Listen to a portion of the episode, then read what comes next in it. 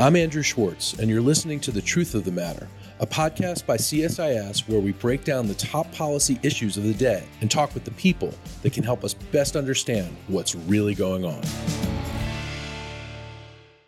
To get to the truth of the matter about the announcement that India has overtaken China as the world's largest country, and to talk about population in general, we have with us demographer and CSIS senior associate Jennifer Sciubba. Jen, welcome to the podcast. Hi, Andrew. Thank you for having me on here to talk about this exciting and important issue.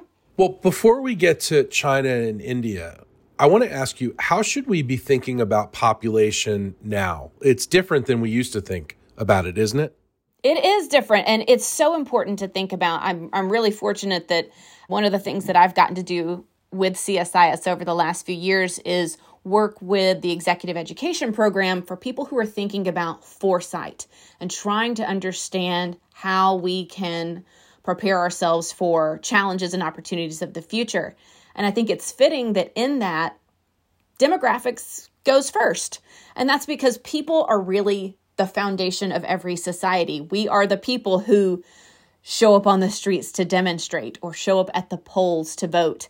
And we're the people who consume and produce. And, you know, sometimes we're the people who pick up guns and, and charge into battle. So you really can't understand where you are today or where you've come from or where you're going unless you get first this baseline understanding of demographics. And as you said, where we are today is different. And I think it's a really remarkable time for people who have not thought much about demographics to enter into this conversation. And that's because we've just hit 8 billion people. So that was in November. And when we've hit these other population milestones, and we kind of zoom out and look at these big billions, I think you can make the argument, which I do, that the world had a lot of similarities. But when we've hit this 8 billion, and I talk about this in my most recent book, which is called 8 billion and counting, when we hit this 8 billion, we're really far apart. We have this global demographic divide. Like, if you think about last century, we started that century with 1.6 billion and ended with 6.1 billion. It was just this huge century of growth. And by the time we're at this 8, we see a pulling apart of countries that still have high fertility and fast growth and those that don't. But we're really headed towards the same place by the time we get to our 9 billion, which is that the world is be going to become smaller. And so we have to understand that there has been a fundamental shift in global population trends, that decades of low fertility are leading us around the world to the, the point now that we have over 30 countries that are shrinking a population aging widespread in places that we would have never thought about facing population aging, and that includes India. So, speaking of India, on April 24th, the UN officially announced that India has overtaken China to be the world's most populous country. What are the key factors that contributed to this demographic shift?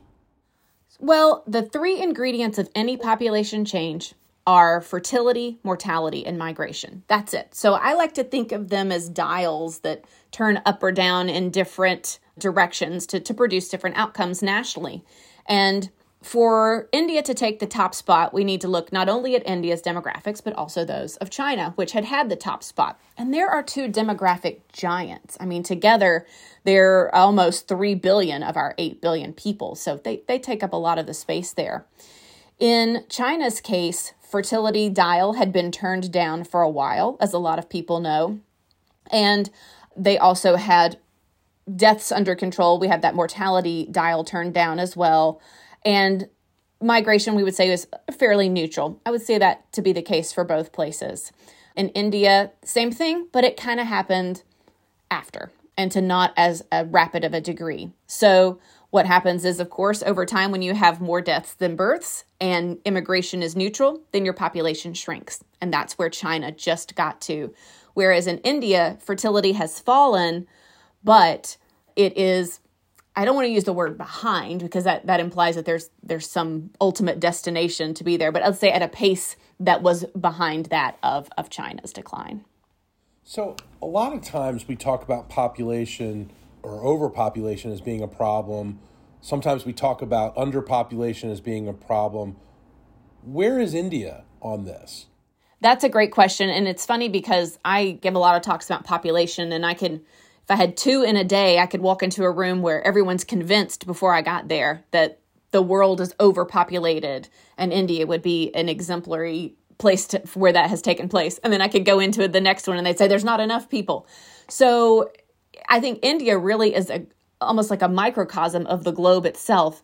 Its population is still growing. So India actually adds about a million people a month, which is astonishing how many people that is. But the growth rate has been falling for decades and decades because fertility has been falling. And so India, like most places on the globe, now has what we call below replacement fertility. That is generally a number below two ish. There's a little margin of error built in there to account for those people born who don't make it to puberty. In India's case, that margin is 0.19. So India's replacement level, according to the UN, is 2.19. You'll see it below 2.1 in some places that have really low infant and child mortality rates. So that right there tells you something about India, actually. But India is, their population is still growing because of past momentum. So we, we call this uh, baked in from the past.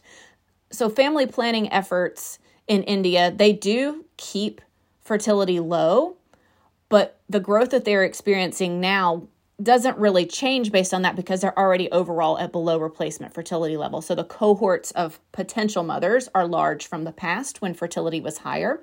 And that's why India is still growing. So if we want to use the phrase overpopulation in India, I think we have to be really careful about that. We always should have been, but in this case, when it, they've already got below replacement fertility. So hopefully, we're not talking about a situation where people say, oh, let's deal with the people who are already born, right? You don't want to get into some coercive ethical issues here. That growth is going to keep happening no matter what. And, and that's important for us to know. When we also talk about overpopulation, it's good to think about how people relate to the environment around them. And in India's case, we do know that there are still issues with making sure we have clean water and adequate food. And so I think we can find other phrases than overpopulation because that one is laden with all kinds of garbage from the past. But we don't want to take away the fact that there are a lot of people there whose basic needs aren't being met. Well, how does this announcement impact India's role on the global stage? Does it impact it impacted a lot? What you know, what are we talking? I, that's about? a really good question, and and that's one that I would even love to to hear your thoughts on, or other folks at CSIS, because I think from a population standpoint, it presents India with a moment, and what they do with that moment is up to them. A lot of the time in my career, I have noticed that people don't really care what the population numbers actually are. It's the perception that matters more. And I think in the case of who's the most populous country in the world, that perception comes into play. So, with China having the world's largest population, I think a lot of the way other countries viewed China was caught up in the fact that they were so big. I mean, even the US gets to ride the coattails of being the third most populous country in the world. So, for India, as the country that had been number one, China, depopulates, perception of China starts to shift. And I know that you've seen that, and, and listeners will have, have maybe even felt that themselves. Oh, they're depopulating. That must mean that they're going to lose power or are already losing power and influence. That's perception, has nothing to do with numbers. So, in India's case, does that perception follow that perhaps they're on the rise? And I think there's a lot to be said for just this reputation and feeling. Now, what we can talk about is whether or not they really capitalize on this moment. Right. So, you know, I think a lot of my colleagues would say it depends upon what you mentioned earlier. Are their needs being met? Are people being educated in the right ways? Are they being educated enough? And I think, you know, in the United States, we look at our population as our greatest strength. We have people power here, we have innovation, is that going to translate in India? That's where the worry really uh, should be taking over for India's leaders today. And I think it is informally having talked to several over the last six months, particularly around this 8 billion number. I think there's a sense that India is poised to really translate its population strength into global strength. And there's a willingness among some of the elite for that. But there's also a frustration that they're not moving fast enough. And so, yes, India has some significant issues with seizing its window of opportunity. So there's a particular phenomenon we talk about with population that as a country goes through this demographic transition from lots of births and deaths to fewer births and deaths, they get to a point in the age structure of the population where there are fewer child dependents. And I just published a commentary for CSIS where we have these three population pyramid graphs that people can go to and hit play and watch how the age structure of the country shifts over time. And that illustrates this window of opportunity when the bulk of population is of prime working ages. And the country could re- potentially reap what's called a demographic dividend, which is accelerated economic growth if you've made investments. Because you and I know from our retirement portfolios, we're not getting a dividend unless we've actually invested something. And so I think there is a real danger that India squanders this opportunity because we know that the education rates are still so low. I recently was reading back through these very long, they're like 180 pages, demographic and health surveys of India that, that came out covering through 2021.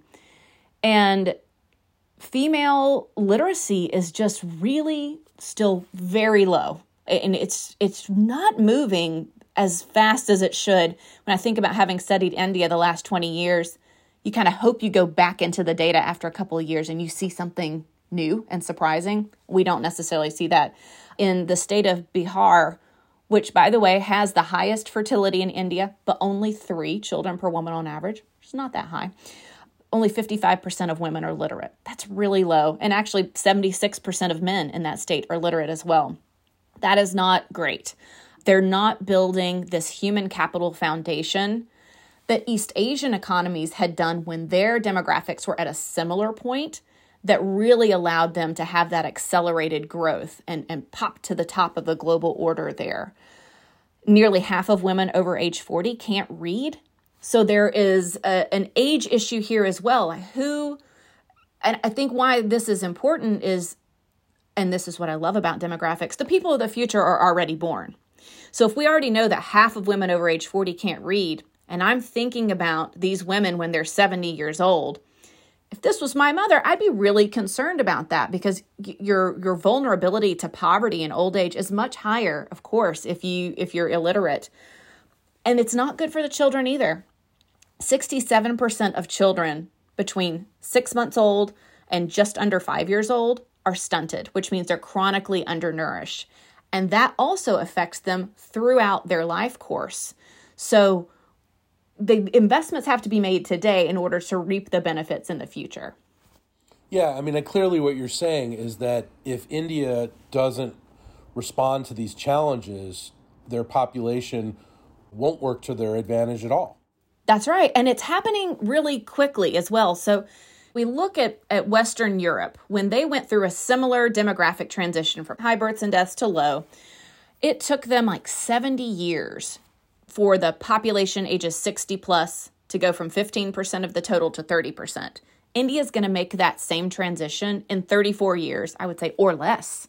So they've got half the time to reap this this demographic dividend with the bulk of population in prime working ages. So it's not like they can just take their time and hope this happens. These investments, they have to be really strong now. They really have to change something now to have a workforce that is building capital to provide that base for the economy and provide that base for financial security at the household level as well. Women's labor force participation is still really low. 2021, I think it was about 23% of women in the workforce. And we see this actually across education groups, rural, urban, you know, slice it all the ways, it is still really low little asterisk on it that there may be some data issues with the way they count if you do domestic work like in the home and outside the home they kind of privilege that domestic work at home. Like I might not count as in the workforce because I do a lot of stuff at home, uh, but but the general consensus among Indian economists is yeah, it's still really low. So let's look at the differences between India and China and how their demographics compare. What are some of the key similarities and differences as you see them? Well, one of the similarities, and we don't necessarily know if this translates into military power, economic power, etc., but it's notable, we can't forget it, is that both of them have skewed sex ratios at birth.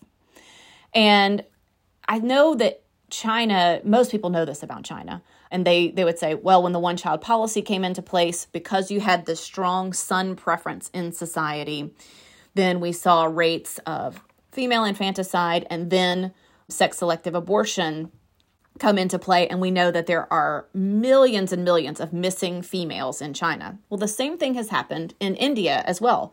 In the 1970s, prenatal testing to determine the sex of a child was introduced, and we saw skewed sex ratios there as well.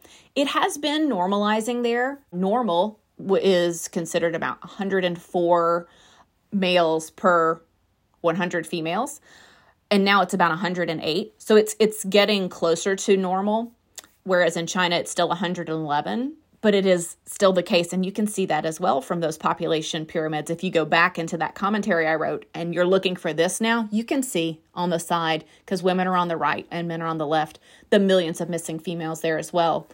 The reason I mention this is that it reflects gender norms.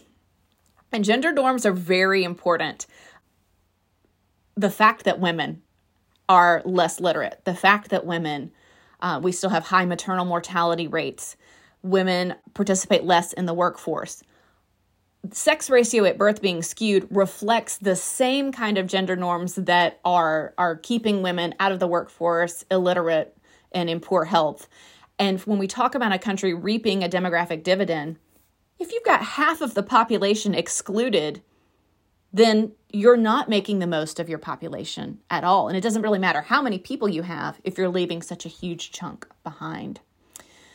China and India have a lot of dissimilarities as well. China is far more urbanized today than India is. According to India's government, they might hit 38% urbanized by the middle of next decade, but China's already 65%. And we know that urbanization and economic growth, those things swim together so we also have seen literacy rates being much higher in China, female labor force participation as well. So there's some really key differences there that mean India is not necessarily the next China. What do you see as the major challenges that China and India face going forward with their populations?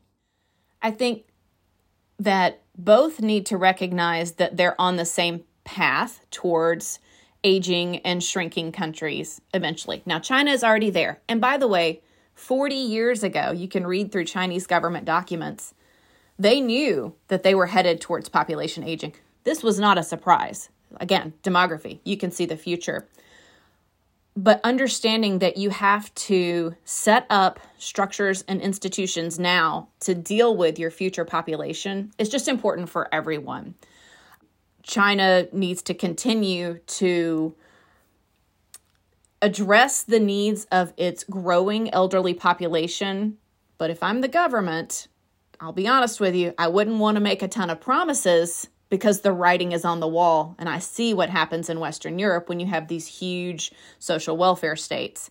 It's almost like uh, you're a zero sum game that either individuals and families are going to really face the strains or the government's going to face the strains. And I think that's where actually a lot of Western analysts make a mistake when they look at China's aging population and they say, oh, the government's going to go broke. Well, actually, they're not going to go broke because they haven't promised to take care of this population. It's the families and individuals that will suffer. So they need to work on striking a balance to meet the needs of the people, but also watch those government budgets. India has a while before the population will start shrinking. We're looking at, you know, well after mid century. But that will be here before they know it. I, I mean, I, I know my own lifetime has gone by very fast. and so you know that you can put in place systems now that could help alleviate old age poverty, but also make the most of the population you have and really investing in human capital. That is a benefit you reap even when you have an older population. And Japan is one example of that. Japan, they reap what we kind of call a silver dividend. So it's like second demographic dividend that when you have this accumulation of capital in the household that is invested, that is used, and that contributes to the overall economy being strong. In India, unless households are able to pull themselves out of poverty, then you won't reap your first dividend and you definitely won't reap your second one. Let's turn now to Africa. The UN predicts that by 2050, Africa will be home to over 25% of the world population. What's driving that growth? So, I mentioned at the top that we have this demographic divide globally. 71% of our countries, two out of three people on the planet, live somewhere with below replacement fertility. That is now the norm. And that norm has shifted in the last 20 years. So most of the world is, if not already, sh- not, not already shrinking, there's only 30 countries that are shrinking now. They're headed that way. And so who's not? That's really the countries in sub Saharan Africa. Half of global growth between now and mid century comes from sub Saharan Africa because this is the place in the world where most of the countries with above replacement fertility are concentrated. And in fact, within sub Saharan Africa, 40% of their growth comes from just four countries, and that's uh, Democratic Republic of the Congo, Ethiopia, Nigeria, and Tanzania. So, of the very few countries that still have really high fertility, most of them are in sub Saharan Africa, and that means that Africans become a greater proportion of the world's population. Jen, where is your research now taking you? What what's the next thing that you're really looking at? I really want to help lead conversations in thinking about what population aging looks like outside of Western Europe and Japan because it happened that demographic transition happened so quickly that when I wrote my dissertation 20 years ago, when I was started working on population aging, the three oldest countries in the world, Germany, Italy, and Japan, their median age was 40. Now you're looking at Thailand and Cuba and Kuwait having similar median ages. That I blinked my eyes and it happened. And the settings are really different now. A quarter of our aged countries are not democracies. So, what does it look like to have population aging in a non democracy? Are we at risk for greater coercion in terms of births? Are we at risk for more isolationist policies? Does global cooperation become more difficult? Do you see countries with an unwillingness and inability to fund causes like humanitarian assistance? Uh, or do you see people saying, hey, let's go to Africa and put a lot of investment in Africa set up shop there, take advantage of a large youth population that can work. I mean, right now, I think we're a little on the former rather than the latter, but we need to have a lot of conversations about what that looks like. And I think we also need to have some very, very, very tough conversations about what it looks like to not be obsessed with economic growth and expansion. Because when populations are contracting, it's a lot it's a lot more difficult and none of our incentive structures whether you're the the CEO of a corporation or the leader of a country you're never rewarded for degrowth but if that becomes a reality then we need to have had had some thoughts about even putting that in context of environmental change i mean we've had a lot of environmentalists for decades say, oh, can we continue to expand at this pace? But everybody ignored them because they're like, oh, we just value economic growth. But when the population changes as well, maybe that gives a little more credence to the idea that we need to think about could we do that gracefully rather than see it as a collapse. Jen, thank you so much for helping us make sense of all this. And I know we'll look forward to having you back on the podcast soon. Thank you, Andrew. I appreciate it. If you enjoyed this podcast, check out our larger suite of CSIS podcasts from Into Africa, The Asia Chessboard, China Power, AIDS 2020, The Trade Guys, Smart Women, Smart Power, and more. You can listen to them all on major streaming platforms like iTunes and Spotify. Visit csis.org slash podcasts to see our full catalog